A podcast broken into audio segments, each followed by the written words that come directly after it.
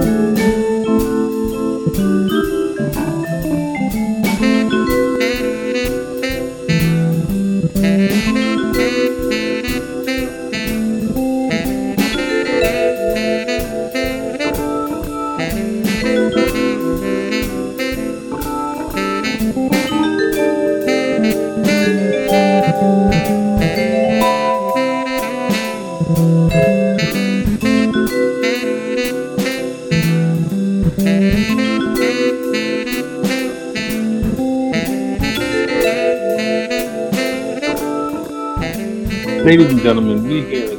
on Jazz and Poetry pride ourselves on the conversations we have with musical as well as poetic artists.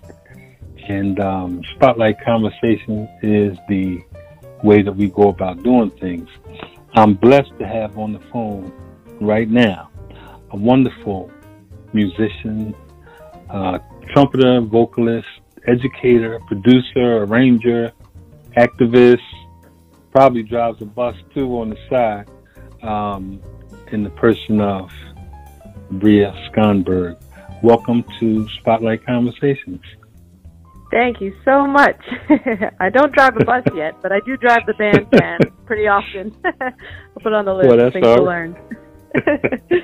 well, that's okay. Um, again, in, in, these days and times, I'm so glad to be able to have a conversation with you. Me too. Me too. Thank you.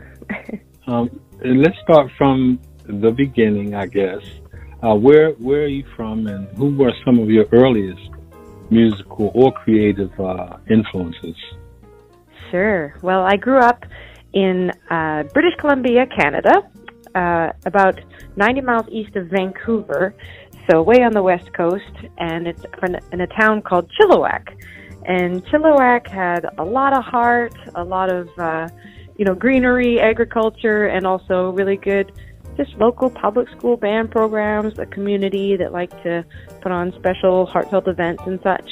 And so uh, I first started playing trumpet when I joined basically just a grade seven middle school jazz band. I mean, I'm a proud uh, product of public schools, and uh, through through the music that my teachers would give to me, those were a lot of my earliest jazz influences. People like Louis Armstrong. I mean, the big bands too. Count Basie, Ellington, uh, Tommy Dorsey. All of that classic material was stuff that I was turned on to at a young age. And then also, uh, we had the Chilliwack Jazz Festival, which was thriving for for our, you know, for our little town and uh, they did a really good job of incorporating all of the youth into the jazz festival. So we got a chance to play and also got a chance to see some professionals perform. Now it wasn't, you know, the Jazz at Lincoln Center Orchestra per se that was coming into town, but there were a lot of local bands that really featured the material of traditional jazz styles, six to eight piece bands playing uh, kind of classic jazz and swing, really Im- improvised uh, ensemble style, New Orleans kind of style jazz. So those were a lot of my earliest influences explain how um, when you decided to go to New York City, how it affected you. I mean, what did you expect out of the Big Apple? well, my journey to New York City wasn't so, you know, wasn't just overnight. I went, I moved to Vancouver for university. I spent a couple of years really traveling with bands throughout the United States and a little over to Europe after that. And all the time I was kind of putting out feelers and about where my next move would be.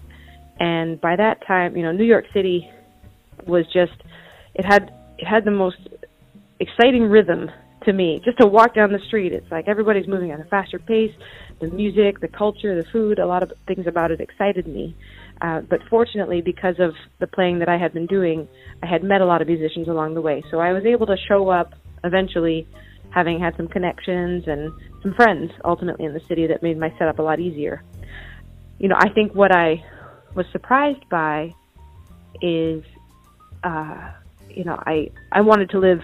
You know, we all we all imagine, okay, I'm going to live in the village and I'm going to live right in the middle of the grid and, and be part of all these scenes. But I ended up moving into Brooklyn first and living close to Prospect Park and and connecting with this really interesting community of artists that were interested in all the many parts of life, not just uh, you know, not just straight up jazz. It was like just agriculture, uh, spending time together. You know, the sense of community was was strong from the get go for me, which I appreciated. Mm-hmm. Why is, um, in your opinion, the history of uh, music in general, but jazz in particular, so important to our culture? So the, I mean, the story of jazz is the story of America. So it's the United States art form. And as somebody who wasn't born here, you know, I fell in love with the music for many reasons, but I just became obsessed with it as I learned more about the history of it. Because it's like, you know, when you read a book, if you don't start at the first chapters, you miss the character development, you miss the meat, you miss the soul of the story. And I mean, that's what it is. The the movement in in in the southern part of the United States. Obviously, the the many different um, cultures that came together. The African American influence being paramount. The African influence, also in the way that it mixed together with Europe and uh, Caribbean and different cultures. I mean, that to me is the story. That is the sound. That is the interpretation to take from jazz music, and everything can be built on top of it. I think having that foundational knowledge enables you to stretch, you know, not just not higher but wider, wider. And I really think that all of the the studying that I've done of classic jazz history and trying to understand the, the people and the, the means around it has just opened up my my abilities to try and experience more kinds of music because it's all about people. Right. Yeah. I know when I was um, when I was coming up, and uh, I'm I'm 62. Okay, so mm-hmm. so so that just gives you a little uh, little bit about when I came up. But um, here in the United States, especially, I was born and raised in Philadelphia, and mm. I used to always see children my age walking around with, you know, violin cases and trumpet cases and trombone cases. I was a trombone person um, and and large portfolios or whatever. And then all of a sudden they started disappearing from out of the public school. And like yourself, I was raised in the public school system. Um, but they started getting rid of a lot of, um, you know, arts programs, which was unfortunate, whether it was because of cost or, uh, you know, I have no idea because I think it was crazy. But I don't think they realized that by practicing you know, music or, or art or, or literature or whatever, that it enhances the rest of your subject matter. You know, Absolutely. your science, your math, your history, and I, I think that's just uh, just a shame. Yeah, it provides a more than a soundtrack. It provides it, it creates all the inf- makes all the information more three dimensional. It brings in the stories, and quite honestly, you know, by stifling the arts, you stifle a whole generation's opportunity to find their own voices, thus document mm. what's going on and be able to have their own thoughts about it. So, you know, without going too deep, it's like if you you uh, stifle the arts, you stifle people's ability to, you know, really think for themselves, which is easier to control. yeah, yeah. I hear um, in your in your music, your artistry. I hear a little bit of all kinds of genres of music: R and B, pop, jazz, you know, straight ahead jazz, soul, country, you know, which is so refreshing. Um, why not just stay strictly jazz or, uh, well, mainly jazz? Why not stay strictly jazz? I just don't see them all as that being that different. you know, they're all everybody's connected, and every all of those styles of music are connected, and a lot of them came out of, you know, jazz and the blues in particular. So, you know, when people say some music is a departure, that just, um, you know, that that never feels that way to me. I see the connectivity within the styles, and I love that you can hear those different kinds of music because it means you have also listened to many different kinds of music and, you know, taken them for what what they are. I mean, when I listen to music, it's not necessarily is that do I like it? Is it good or is it bad or what, what I don't like? It's just what is its story, what is its purpose, what makes it interesting, and so, and so yeah. So as I, you know, as I wrote more music, as I've been doing more original music, those many influences have come into it, and it's so interesting to me to hear what people hear in it. Like if you hear somebody hears bluegrass, somebody hears a little, I don't know, Cajun or I don't know, whatever it is that you tend to listen to, you might hear. So I have found that, you know, I might have lost some purists along the way, but it has also kind of just been my authentic musical interests and have brought in a lot of different people along the way.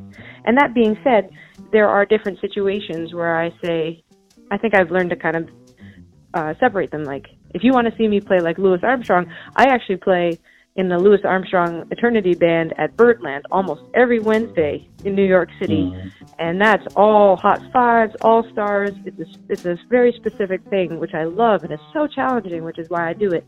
And if you want to see me do that, then you come there, and if you want to see right. me do this, you come over there, and I hopefully, you know, I try to beat the equation of, you know, a little bit of something for everybody is hopefully not nothing for anybody at the same time.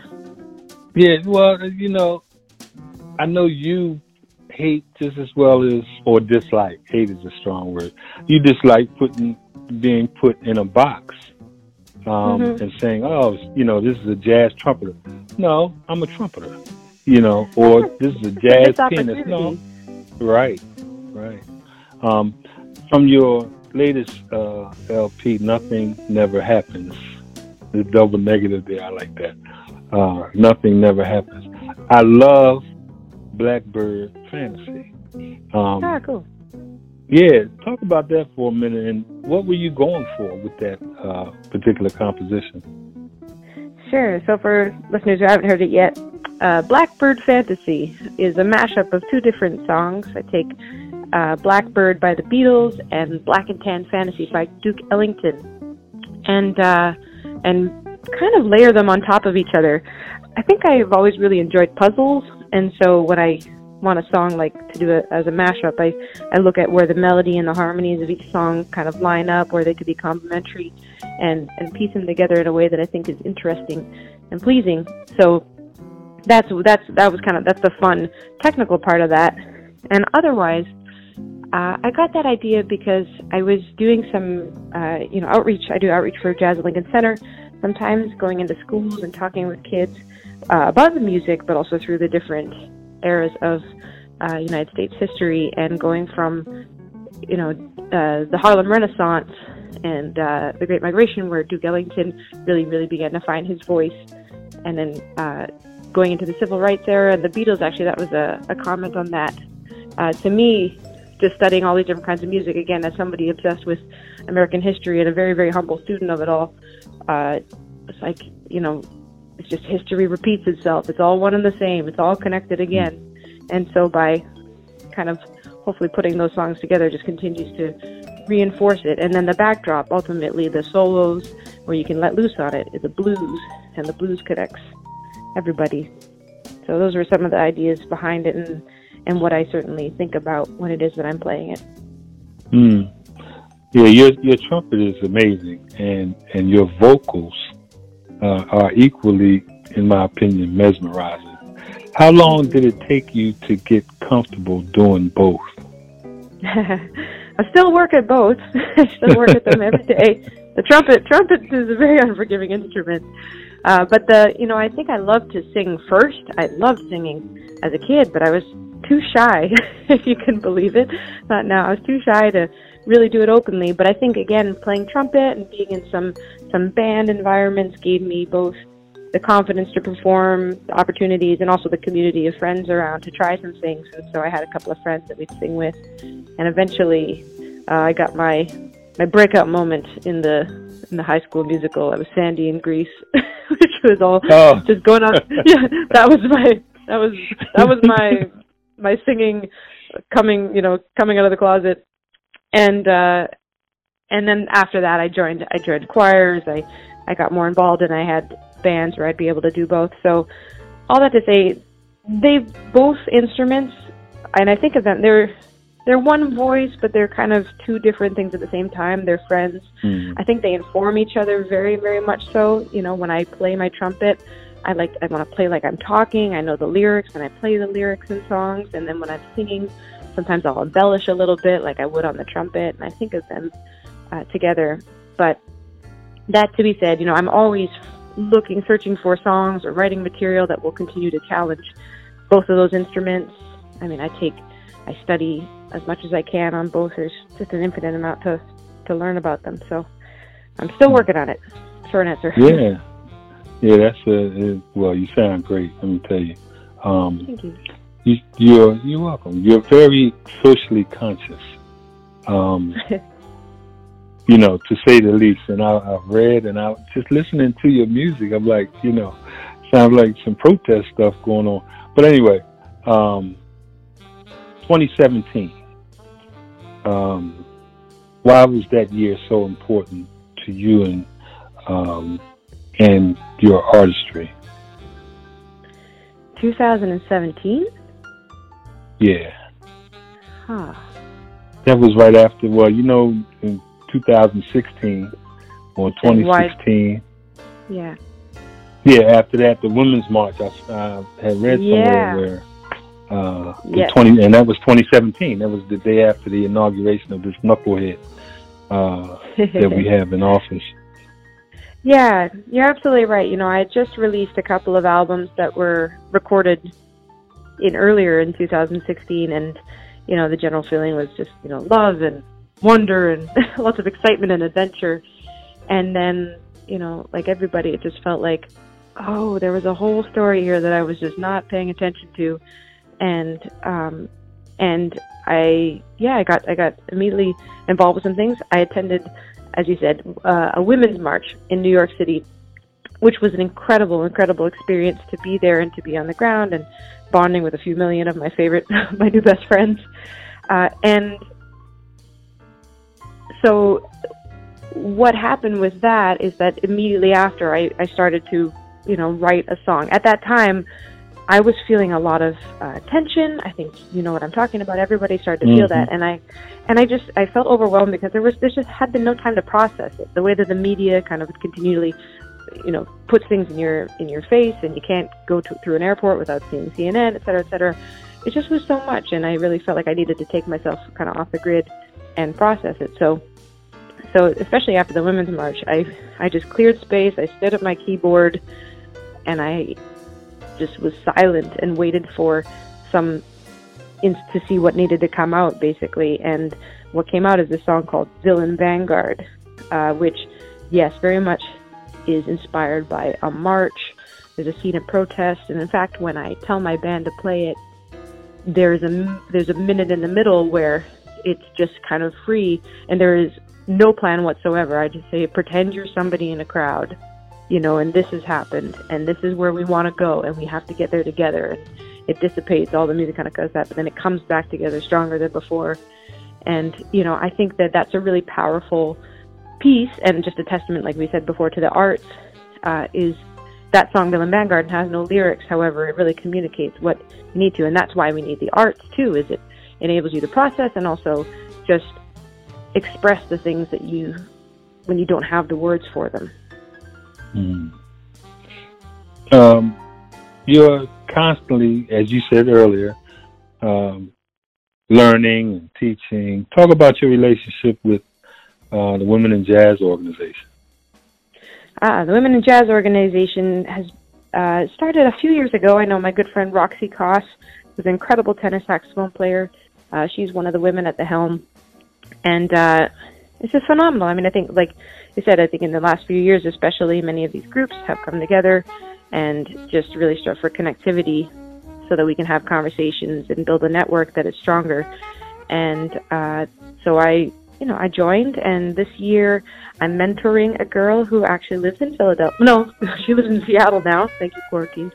Uh, but she's going to Temple University, and Oh yeah. we yeah, and so they set up a mentorship program, and I think that's a really big part, you know, of of continuing studies for especially girls is having seeing the next level, seeing seeing and hearing and connecting with the next level. Somebody who says you can do this, this is what you need to do, just keep on going, and and nurturing them in a good way, and uh, and so the Women in Jazz organization fosters a lot of those relationships, and I've definitely benefited from them. Mm. Um, your activism again uh, is also is very impressive. I mean, what I've been reading about you, and believe me, I've read everything that I could about you, all your reviews and Jazz Times and um, Downbeat, and I'm I'm friends with uh, Michael Ricci, so I actually talked to him and said, "Hey, what do you think about this young lady here?" And he just just kept going. I was like, "Wait a minute, I gotta get ready to go to work. I'll talk to you a little later, okay?" But he just kept he just kept going on and on. Um, the instrument of hope. Tell us about that. So, about a year and a half ago, I went to the Jazz Standard and to see a set by Dave Douglas as part of the Font Festival, and my good friend Riley Mulherkar was there playing trumpet, and he was playing this very, very special instrument that I learned about, and it's called the Instrument of Hope, and what it is is a trumpet that was created in the aftermath of the stu- of the shooting uh, and uh, at, the Florida Parkland school shooting Uh, that, of course, was a huge tragedy. Uh, and a group called Shine MSD came to, to life uh, to help the victims of trauma, of such events. And so they partnered with J. Landress Brass, a shop in New York City, to create a trumpet. And that trumpet is made out of bullet casings, not from the day, but other bullet casings and brass. And the instrument just symbolizes the absolute need to keep the conversation of gun violence in schools on the main stage.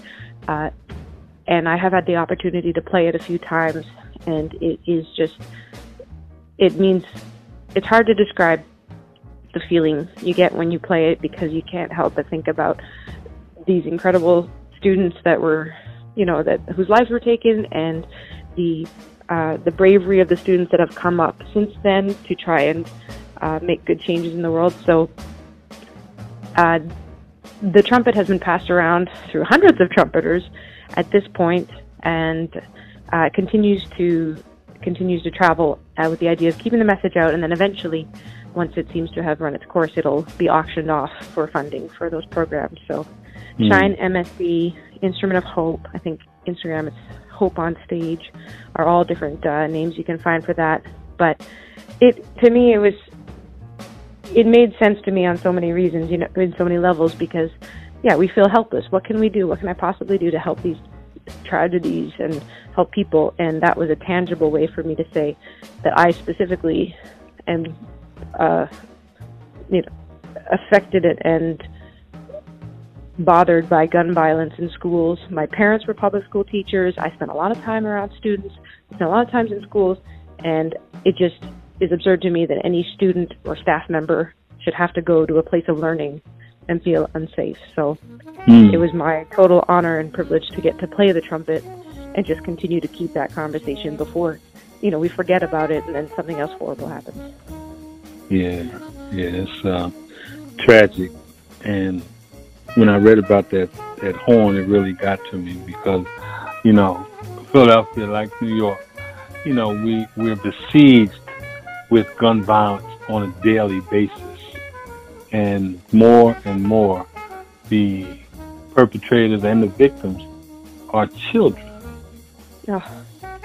And when I say children, I'm talking about 14, 15, 16, 18 year olds that's out here, you know, getting access to uh, these instruments of, of mayhem um, and just destroying each other. And it's just, it's a shame. It's just, uh, it's real sad. Yeah, and they don't get a chance, they don't get to vote on it. You know, they don't get a say in what is allowed and yeah. it's that's just the most heartbreaking part. It's not it's just not fair. Yeah. So we not. do what we can. Yeah, we got to talk about it and and uh, you know do what we can to keep them safe. Yeah, yeah, and ah, yeah. Uh, mm-hmm. In in today's uh, uh, no, you formulated jazz education programs. I mean, numerous uh, programs uh, you know, for the Louis Armstrong House Museum in Queens and the New York mm-hmm. Hot Jazz Camp. Um, mm-hmm. it's, that's just giving back. It's giving back, and it's obvious that you enjoy um, that part of your, um, I don't know, I guess of your service, not only of your um, your artistry, but of your service to mankind. Talk about that a little bit more. Uh, thank you so much. Uh, yeah, you know, I was taught at a young age that it's all, you know, everything we do is pay it forward. I mean, you know, I was born into middle class Canada. because like mm-hmm. I've been lucky since I've been lucky since day one, and I don't take that for granted. Uh, and you know, everything I can do to continue to honor that opportunity and honor my parents for what they did to work so that my family, my brothers and sisters, and I could continue to thrive. You know, I just want to continue to um, put that back in that good into the world and fight evil. uh, but mm. as far as you know, education, I think is a really you know a good way to to continue that and you know jazz music in particular has always been a passed down art form you know we all need to do our part working with the louis armstrong house museum is such an honor. If anybody listening has not been there yet you can go. It's a museum. It's where he and his wife lucille lived for decades, and it's been uh, preserved just as they lived in it. They have some wonderful clips, and what I think you know has inspired me about Louis Armstrong for so long is that you know he's an incredible musician, trumpet player, and innovator, uh, and vocalist, communicator, and then even beyond that is a wonderful humanitarian, a great human being. One of my favorite mm-hmm. stories is how he was uh, traveling around and he was performing in Africa, and two of the countries were at war.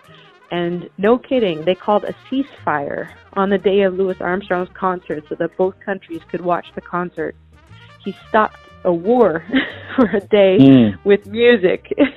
that we could use some more of that right now. That's for sure. Oh yeah.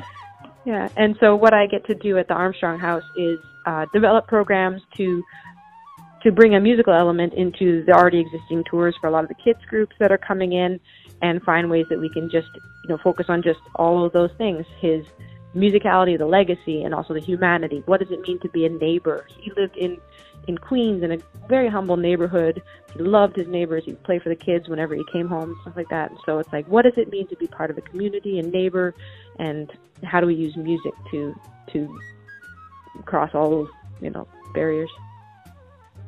Yeah, in in today's times, and we started to talk about it at the very beginning of this conversation, with the coronavirus uh, pandemic in full bloom. What are you doing to keep yourself occupied?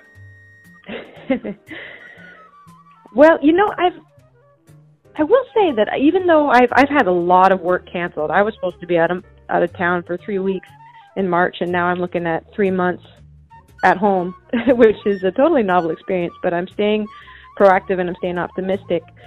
I found that it's actually opened up a really interesting new world of collaborations with people digitally and uh, communication. I have a, a great conversation with a friend or a family member or somebody almost every day that I haven't talked to in a while. Uh, right now, I'm sitting in my bedroom where I've set up a recording rig. I haven't actually done this before because I haven't had time to do it, but I'm recording on some tracks for an album that the idea is that everybody's going to record on their own, uh, basically uh, just layer it, and then we'll put out an album called the Remote Band or something.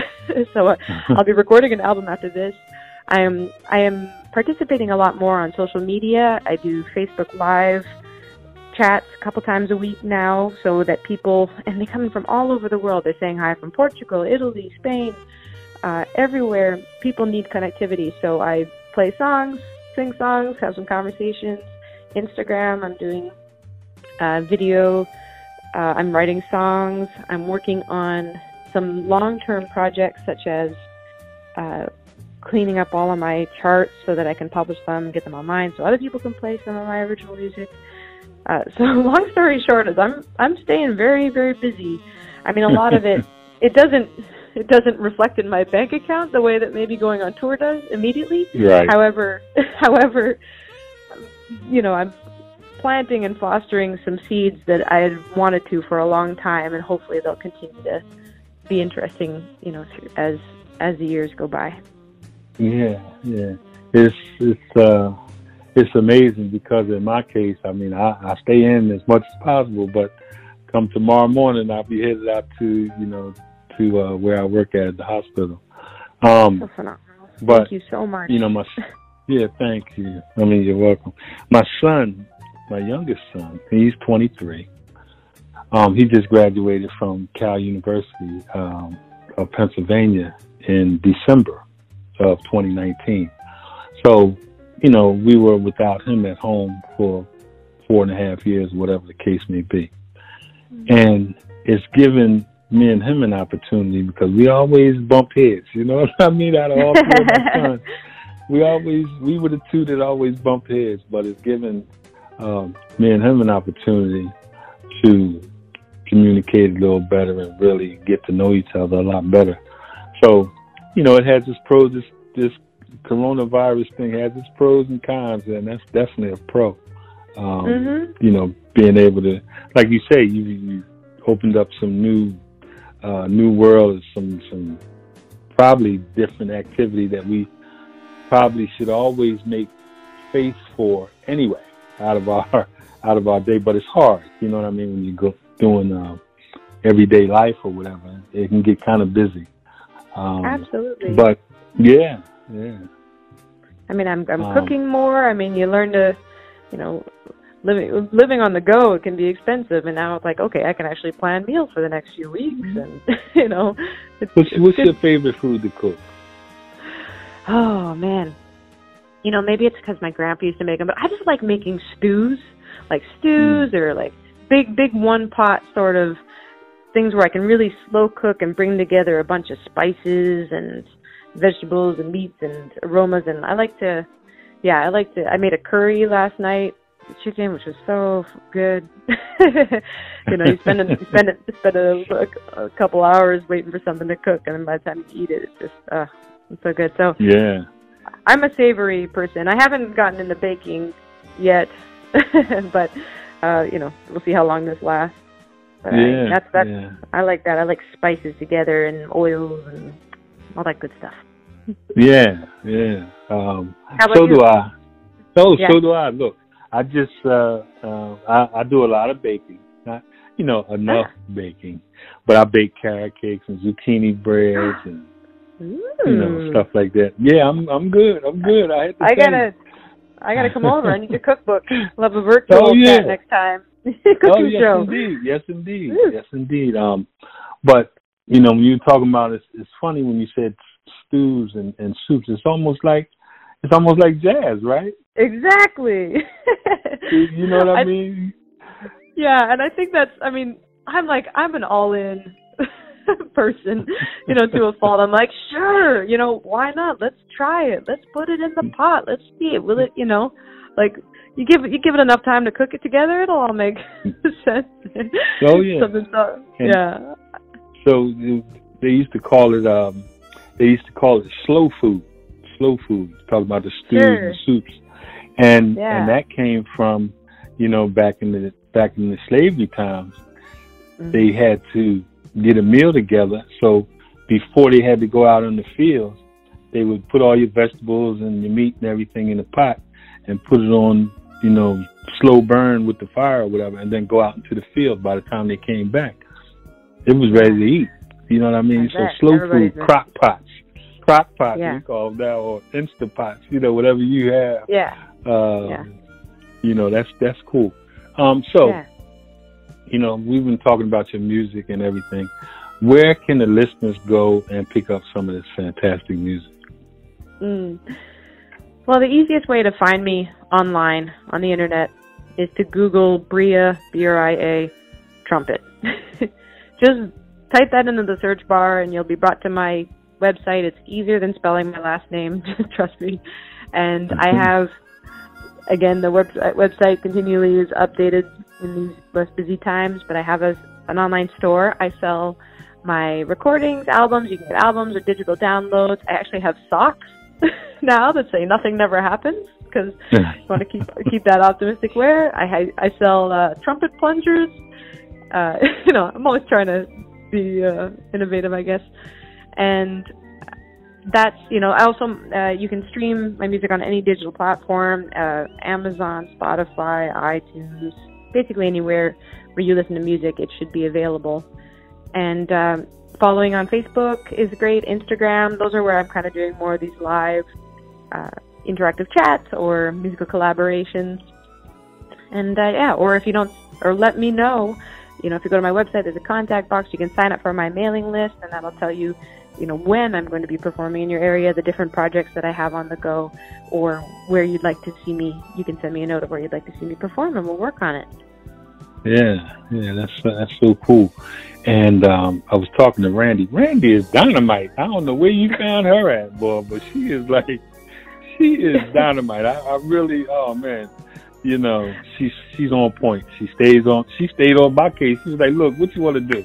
Are we going to get with Bria or not? You know, she was on my case, and I was like, it was it it was cool because Yeah. you know with with everything that's going on and how busy I was, you know, I slipped sometimes, you know, and Mhm. she kept me on point. So she is just fantastic. Um, Great, great.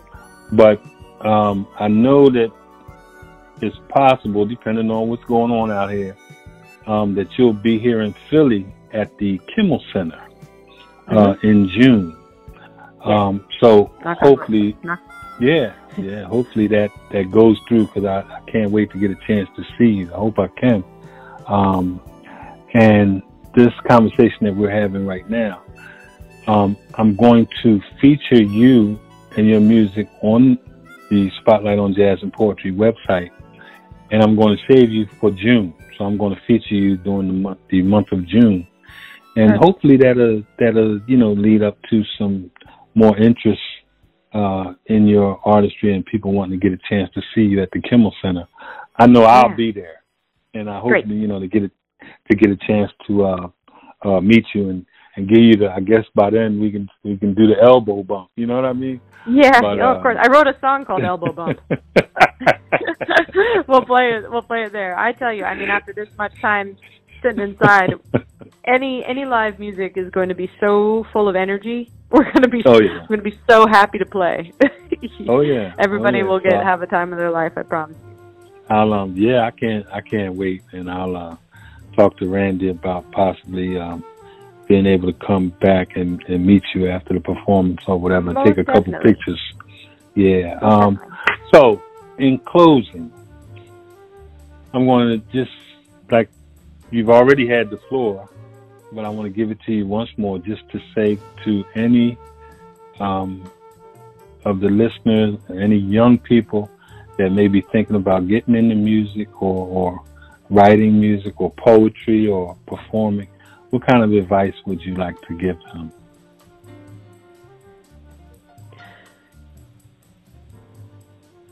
I feel like I have lived a lot of my life thinking, you know what, I would rather regret the things I did than the things I didn't do. so if you have an inkling in your heart that you want to create, play, uh, you know, whatever it is, not even musical related, you know, by just do it. Take that chance, reap the rewards. You know, even if it doesn't work out, I guarantee you will learn something. And I have uh, learned that the journey and the adventure is so much more interesting. You know, is such is is the actual thing that I have been striving for the whole time. So by all means, whatever it is that you are have it in your heart, you're dreaming about, just go for it. Go for it 100%. Well, that, that's wonderful advice. And I'd like to, Bria, thank you so much for taking time out from your schedule to, you know, have this conversation with me. It was truly an honor for me um, to have you and um, be able to share some of your thoughts about what's going on here today and your artistry, which I think is just truly fantastic. Um, and, you know, just I want you to stay safe out there and you know, um, you know, just continue just continue to be a beacon uh, in the industry of music. I'm not gonna just say jazz, in music and uh, uh, and education because you're you're an educator as well. So just thank you for all that you do as well. I know a lot of people, you know, thank me for what I'm doing, but thank you for what you do because it's it's just as important, you know. And um, it was just a pleasure for me, and I, I just had so much fun with this conversation. Thank you so much. Me too. Me too. Okay, uh, ladies and gentlemen, thank you for joining us here at Spotlight Conversation, and I'll see you real soon. See Have a time. wonderful week. Peace. Yes, indeed.